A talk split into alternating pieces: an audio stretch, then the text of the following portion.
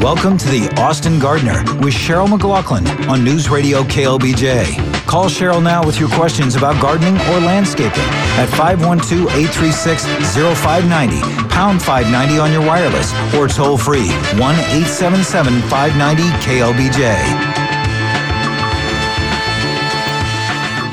Hello, hello, good morning.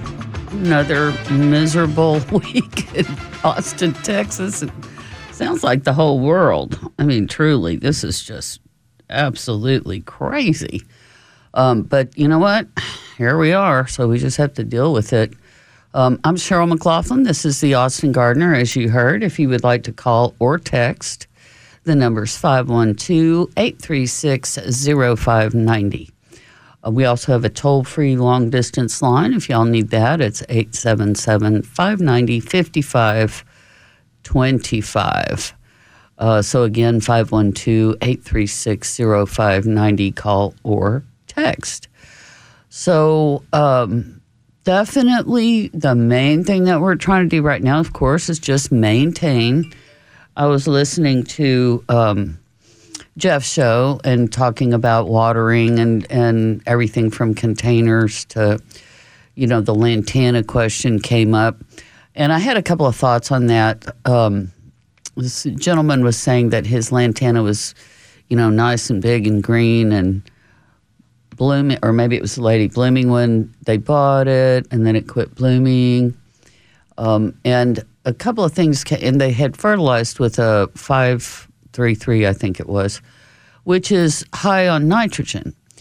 And the, the the only problem with that is that when you give a plant, a blooming plant, um, a high nitrogen fertilizer or higher, it's mainly just going to you know benefit the foliage. It's not really going to stimulate blooms. Um, and Jeff rightly told him that if he trimmed it, it would be um, helpful, might stimulate more blooming. That was also true.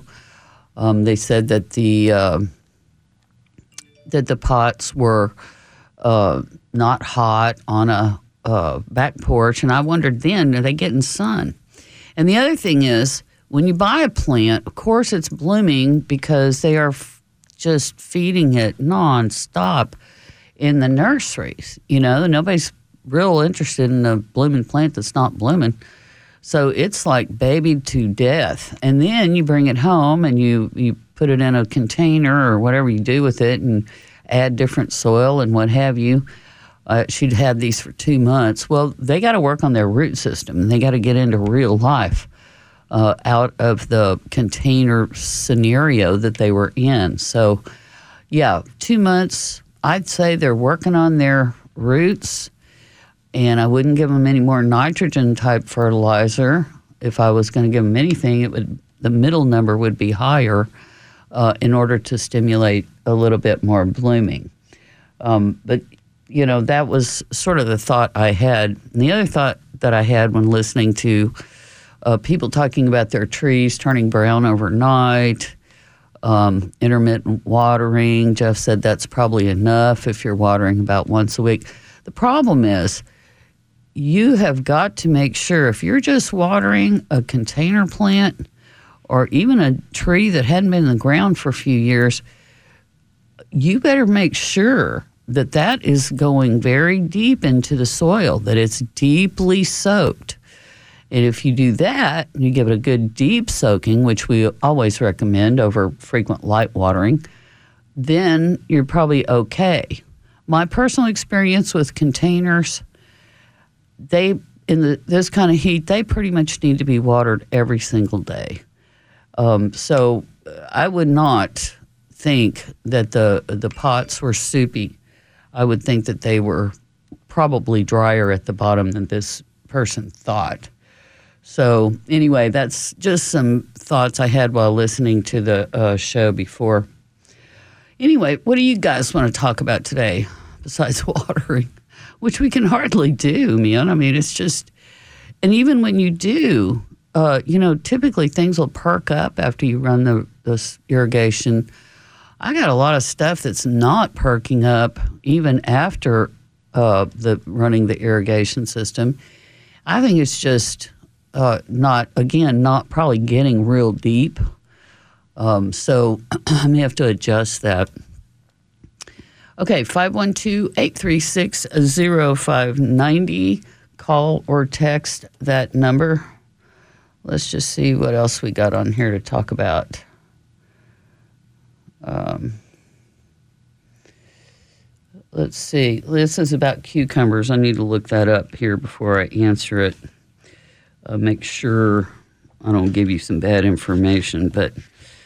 Uh,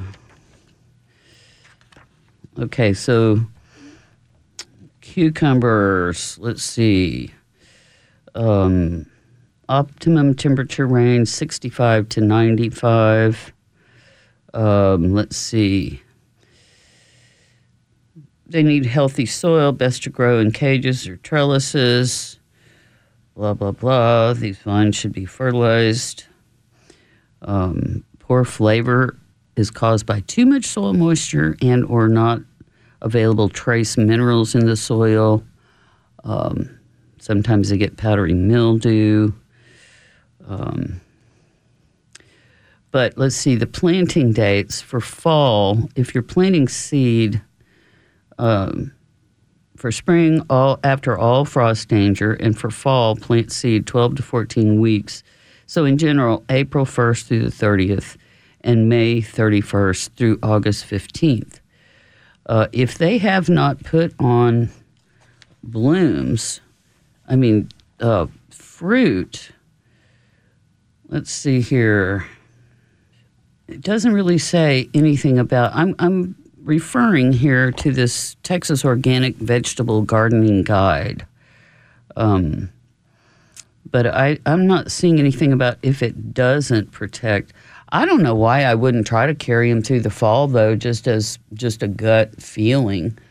I think it may be that it is just related to the heat. If the plants are healthy and they're not dying, my question would be, um, yeah, how come? I guess because you got a late start, that might be the reason why they didn't produce.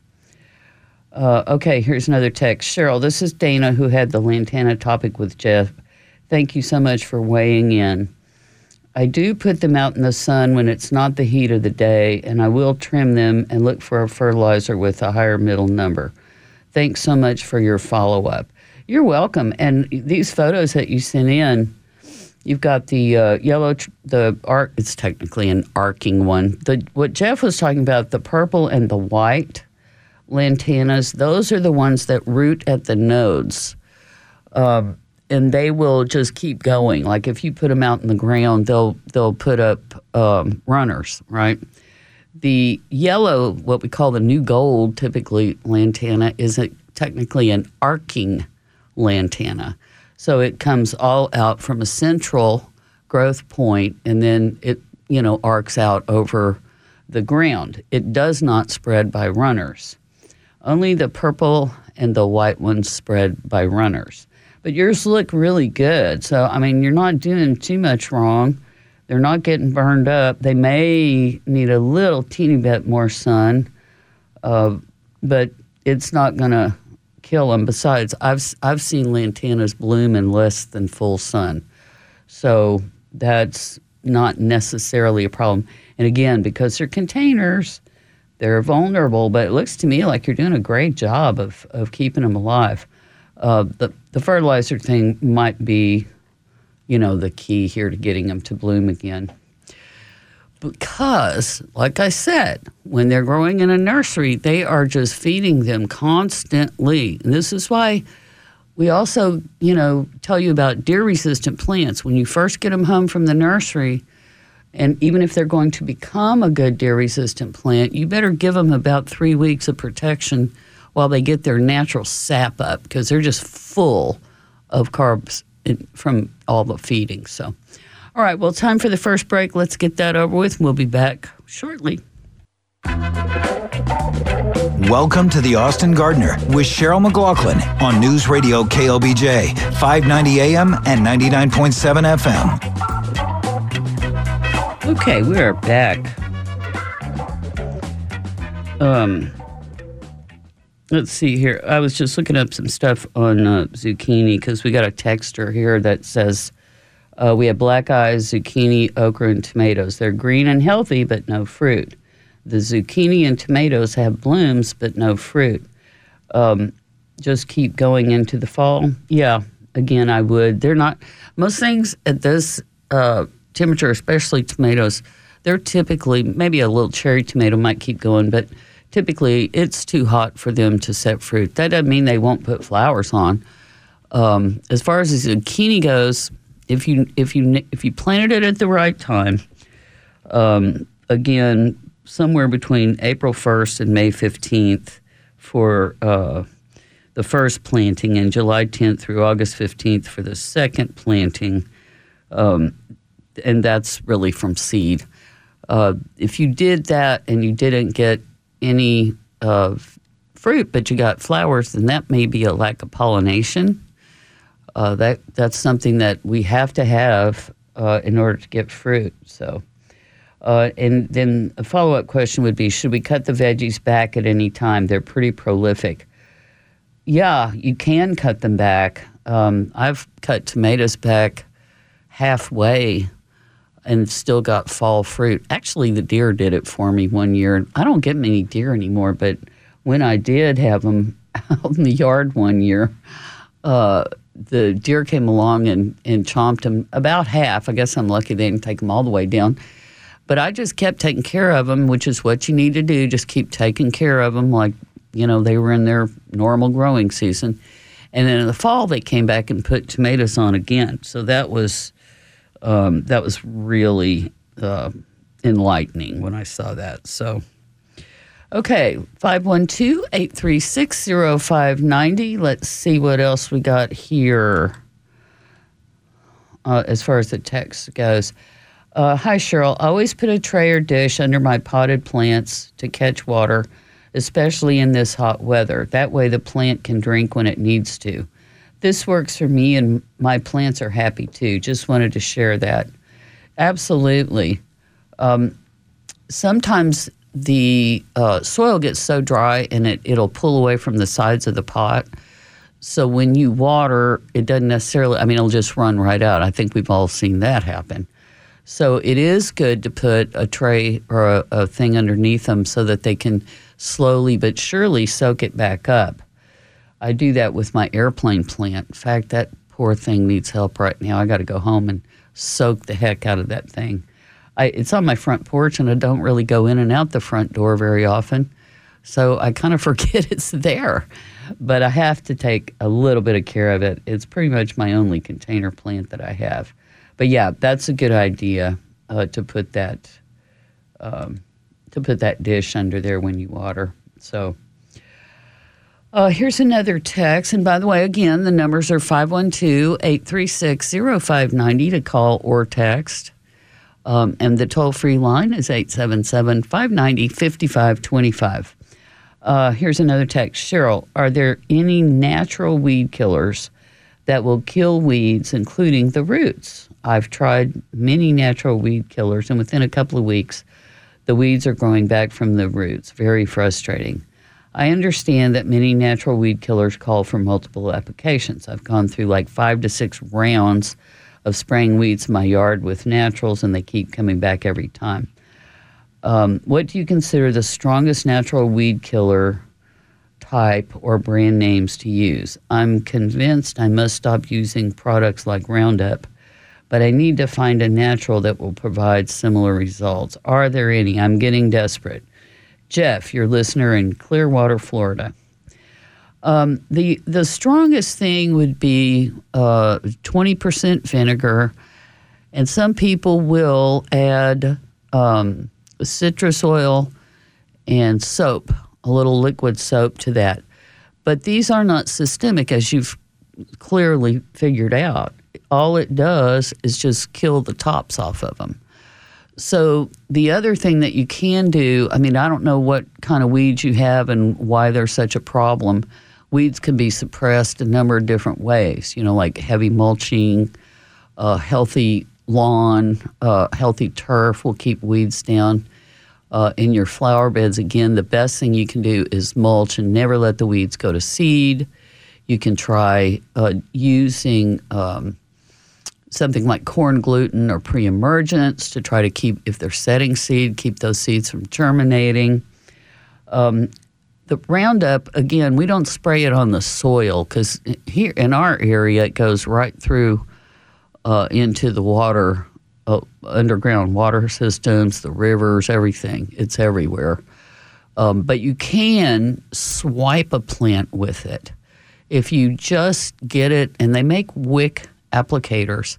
So if you swipe it over the plants without spraying it into the soil, that can be very effective. Again, though, you got to be careful because if there's anything good around them that you want to keep, uh, that you know that'll kill them too. So and so will vinegar spray. I mean, those natural weed killers. If you get it on something that you like, it's and you didn't want to hurt, well, that's a problem. Now, vinegar and these other natural weed killers are best used on annual weeds. They're not going to ever kill perennial weeds. So uh, I don't have enough information to say, uh, you know, a complete answer just because I don't know where these weeds are, what these weeds are, uh, why you're not able to suppress them with other uh, methods like heavy mulching. So you can always write me again and give me more details. May help to just like you know when the when it's uh, wet to try to pull them, get some help if you need to. Pull them once and for all. That's probably the best way to get rid of them, or get one of those you know little tools that'll help you dig them up easily. Um, here's another text. I'm writing on behalf of a neighbor who doesn't realize she has a problem. She has a pecan tree, very nice and large, been in the ground at least 16 years. Recently, she hired a landscape company to build a large raised bed around this tree. The bed is 18 inches to 2 feet taller than the flare of the trunk. They have now filled the raised bed with soil and mulch.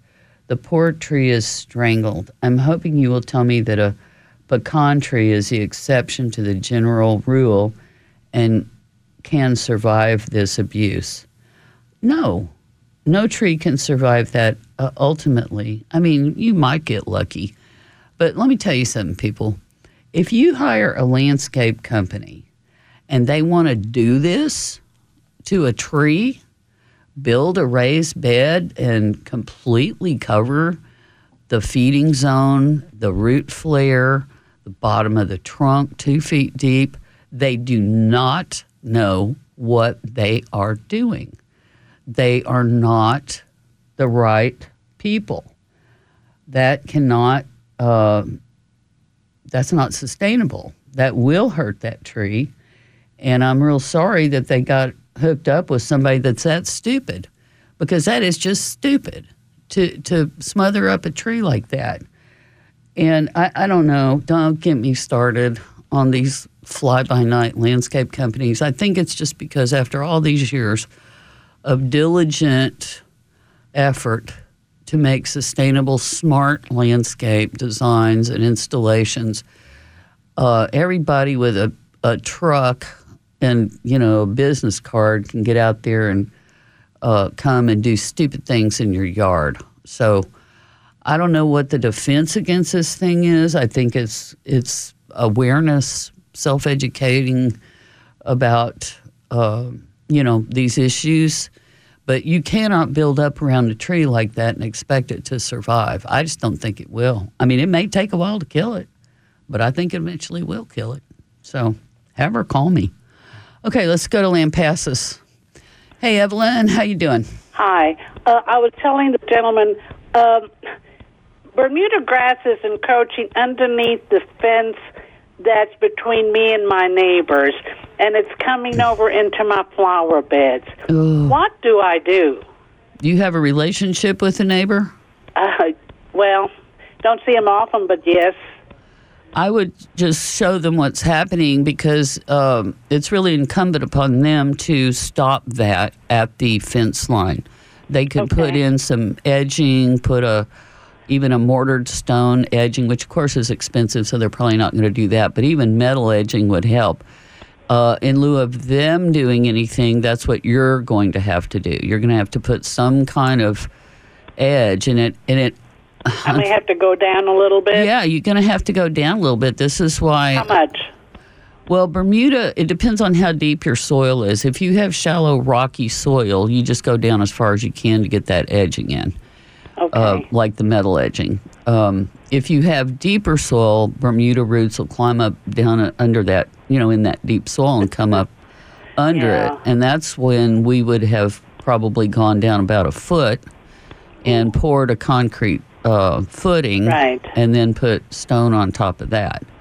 But yeah, Okay, because it comes every year, and I pull it out, and every year. Yeah, There that's why they need to be. It's the same with you know stuff like bamboo. Oh Pe- yeah, people no, just- thank goodness I don't have it. I would just go and have a little chat with them, bring Yeah, them I over. guess I will if if nothing else, and if it's not going to work, then I'm going to have to do something because I can't be doing it every year. Yeah, yeah, I, I okay, hear great. you. Thanks for the help. All right, well, I hope that helps. Bye bye. Thanks. Bye. Oh my goodness, yeah, that is just. Yeah, I mean, folks, we have to be aware of what we're doing to our neighbors, right? I mean, you, you cannot believe how many landscapes I've dealt with over these last 40 years where people's uh, bamboo and stuff is, is just ruining uh, my client's yard. And a lot of times these people just won't be bothered to do anything about it, which isn't very neighborly, obviously, but it's sometimes you just have to take charge yourself. And if you're talking about bamboo, um, again, depending on how deep the soil is there, it needs to be, you need to go down a couple of feet if it's deep soil. Uh, otherwise, I mean, we've put all kind of barriers. A good concrete barrier is really kind of the best thing that you can do. But again, it's you know costs money to do that, and they should be doing it on their side of the fence. So, all right, we're gonna go uh, out here second for a news break. Welcome to the Austin Gardener with Cheryl McLaughlin on News Radio KLBJ, 590 AM and 99.7 FM. Okay, we are back. Again, you're listening to the Austin Gardener. I'm Cheryl McLaughlin. And by the way, I forget to mention if you have any projects, you want a landscape renovation, a new landscape, some, you know, all, any kind of construction in the landscape, irrigation, lighting, please go to kevinwoodlandscapes.com and check out the uh, pretty pictures native Texas plants primarily and well adapted non natives. We will never be planting ligustrums, China berries, you know, things like that that are just invasive and uh, ruining. I don't know about y'all, but my canyon behind my house now it's just full of ligustrums and China berries and non native stuff.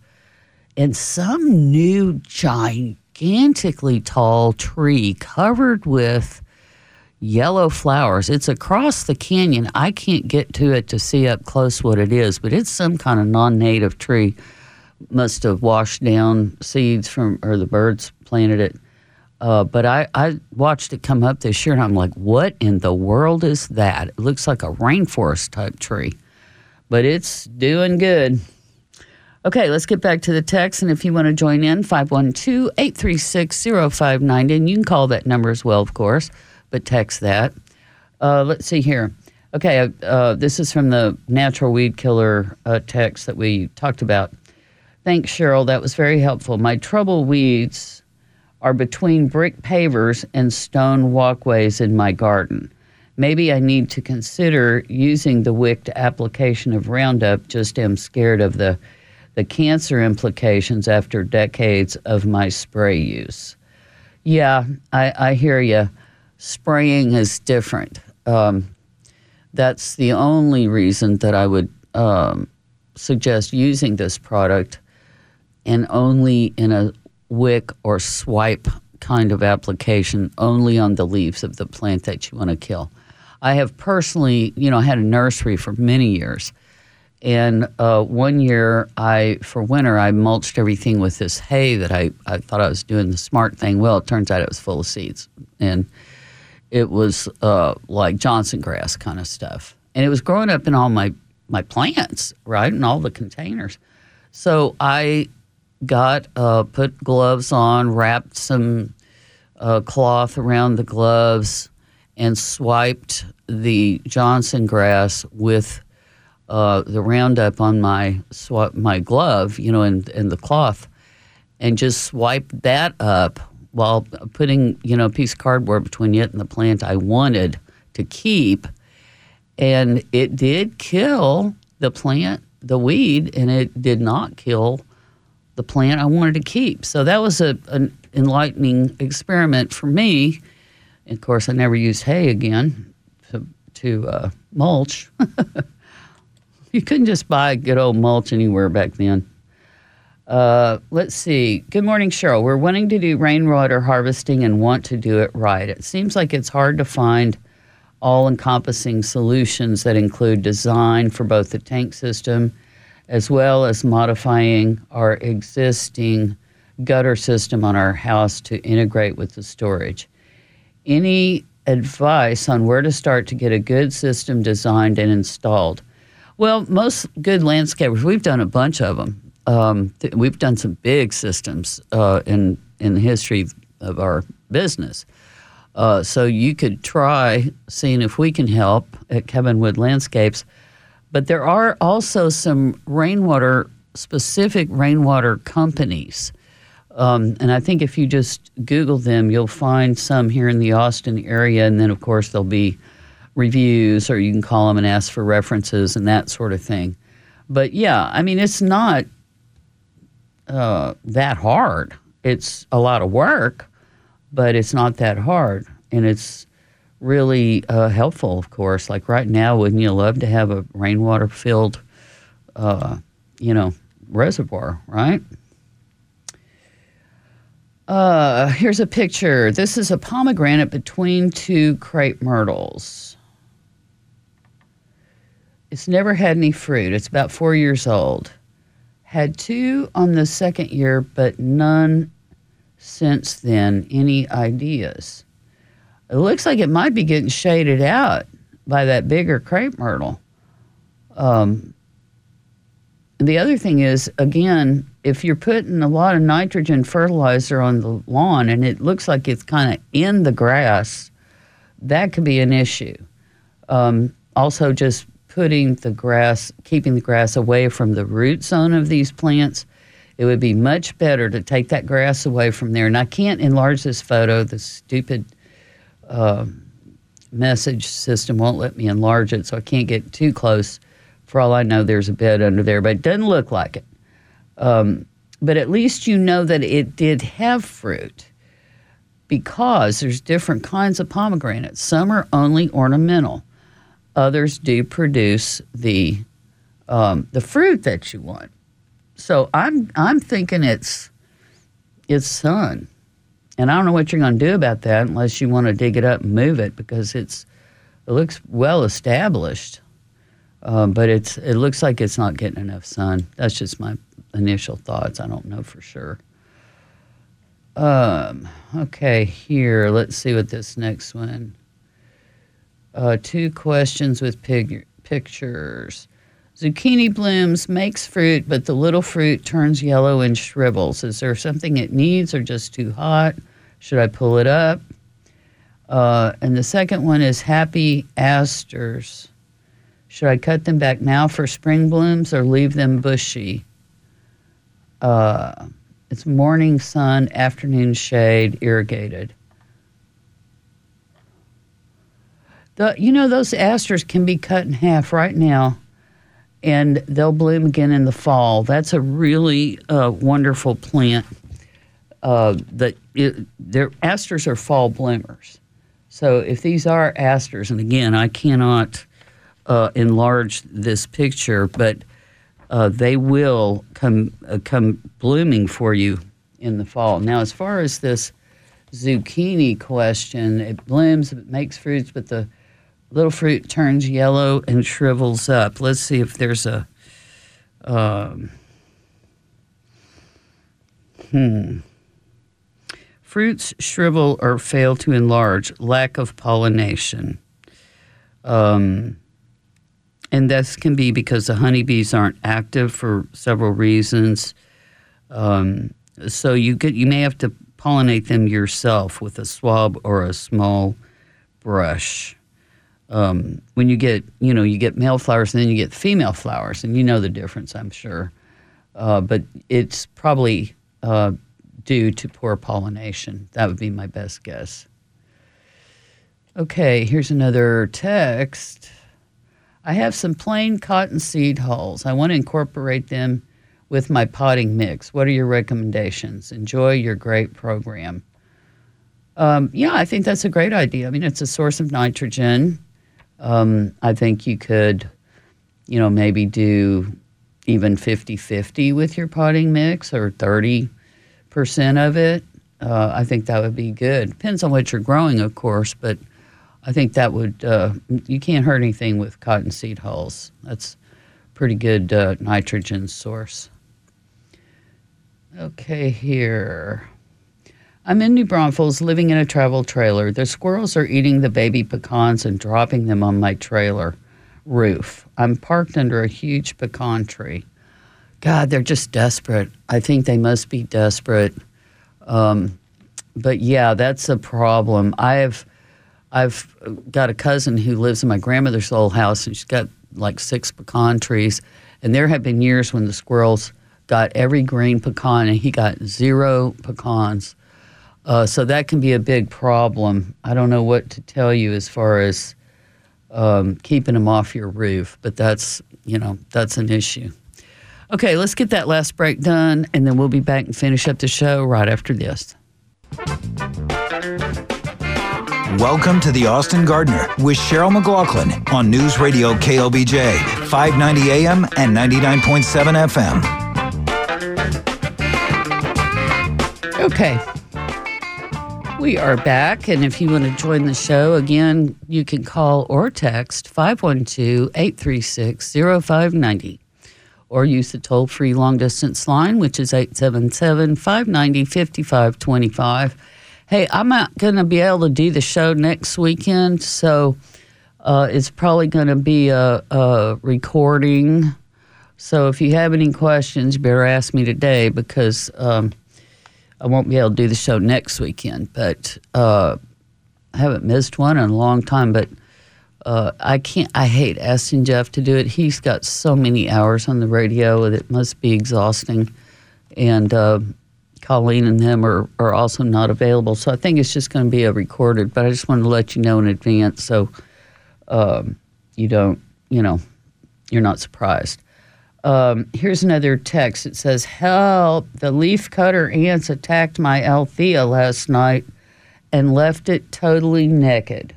I know this will not kill the plant, but it looks awful. Thanks. I really enjoy your program. I always learn so much. Uh, yeah, they are a very tough, a little critter. Uh, the leafcutter ants are. You know, I, I don't think there's any point in trying to kill them. Uh, I think one year, um, at one of my nursery locations, we got leafcutter ants, and it uh, stripped this one tree three times, uh, and it still lived. So they may come back for it if it, you know, when it puts out new leaves. I, it, there's just not a really good uh, deterrent. I mean, some people will put stuff like tanglefoot on the bottom of the branches with that sticky stuff, which seems cruel. Other people have told me that they use Teflon tape, uh, which is evidently so slick that they can't crawl across it if anybody's done that, I'd like to hear from them. Um, it may be that there's some, you know, preventive spray, like you could maybe spray the ground all around it with Cedarcide or or citrus oil or something like that, um, the mulch around your tree to dissuade them. Um, but that's about the best I can give you, and I hope that they will not come back. Um, okay, here's another uh, one that cute picture, cute house with roses in front. Those, those. Uh, it says here, uh, I have these knockout roses in front of my place. When's a good time to thin them out? You have the white knockouts, evidently. I don't see them very often. Okay, so here's the deal about roses. You can do a light pruning of roses uh, mid August e ish. Um, and by light, I mean just, you know, like they're in full bloom right now if this is pictures taken today. Um, so when these blooms uh, are done, you could just take off a little bit of the top. As far as thinning them out, any branches that are crossing that you want to get rid of, you can cut them anytime. But typically with our roses, if we have to do a really hard pruning on them, we typically do that around Valentine's Day. Like if you need to take a rose all the way back for some reason, or really, really, uh, you know, clean it out good. But crossed branches, dead stuff, you can you can take that out anytime. Uh, as long as you don't want that branch, you know, just cut it off. Okay, what's next here? Uh, oh, you mentioned bamboo. I am the gal that has been battling it with a neighbor to no avail. I have sunk concrete and put shields, and that seems to help. Now it's going around to another neighbor, which will allow it to get out into the green belt, which would be disastrous. There should be a law against this. I 100% agree. 100% agree um, also battled the same neighbor with Bermuda grass that constantly came into my xeriscape yard and gardens. I put up a four foot high brick wall, sunk concrete two feet down. It helps. Yep, it does. And that wasn't cheap. Um, I now see that they sell vinegar 70%. Hmm. Well, that's news to me. And it says, Love you. You are therapeutic. Well, thank you so much. I don't know if I'm that therapeutic, but I have fun doing this, that's for darn sure. Uh, okay, let's see here. There's a very attractive desert willow in the parking lot at my office. Can those be propagated? And if so, how? All right, two ways to do desert willows. One, the seed is very easy to uh, grow. When it puts on seed, just grab you some of those seed pods, and um, and you can try growing it from seed. The other thing is, uh, when you try to, you can try to do it from cuttings, but it has to be in the spring, uh, kind of probably lateish spring. So cutting wood, the best time for that is when the first flush of new growth begins to harden off. So it's not real greeny and soft, but it's um, streaky. You know, it's got like brown streaks in it because it's turning from tenderly to woody. Um, and that right there is the wood you want. And you can, um, you know, take, like if you can get a six inch cutting, cut right below a node, take off all the leaves, put a couple on the very top, uh, blah, blah, blah. There's uh, a really good book by Jill Nokes called How to Grow Native Texas Plants. I think it may be online. You may, I don't know. It's like the Bible of propagating native Texas plants. It's awesome. Uh, so you could try looking that up. Typically, I would dunk it in rooting hormone and um, and you know then put it in a flat and do a bunch of cuttings. So that, but I think seed might be easier to be honest with you. Okay, an Esperanza plant that I have, the grasshoppers ate a bunch of it. Can I use a neem product on that? Eh, that won't really help too much. Um, the best thing you can do is get some of that tulle. Uh, very inexpensive. You can go to the craft store or someplace like that and get some tulle. You can get green tulle, but just you know, get you some clips or clothespins or something like that. Wrap that plant up. Any plant you really want to save, um, and and create a physical barrier between them and the grasshoppers You can use that Nolo bait. Um, but typically, by the time you figure out you have an issue, they're they're already uh, past the point where that's going to help. But I would, if you have plants that you want, I used to have a client. She had these beautiful container plants on her back porch, and the grasshoppers started getting to them. And she's the one that taught me about using the tulle. It's been many years ago, and she would just go buy yards of it and uh, wrap it around the plants that she really liked and clip them until the grasshoppers pass through. And same client, I sat there with her and watched rock squirrels attacking and eating grasshoppers like popcorn. Man, I didn't know they would even do that. Okay, let's see here. Um, got several rows of straight eight cucumbers. Got a late start. Will they start producing?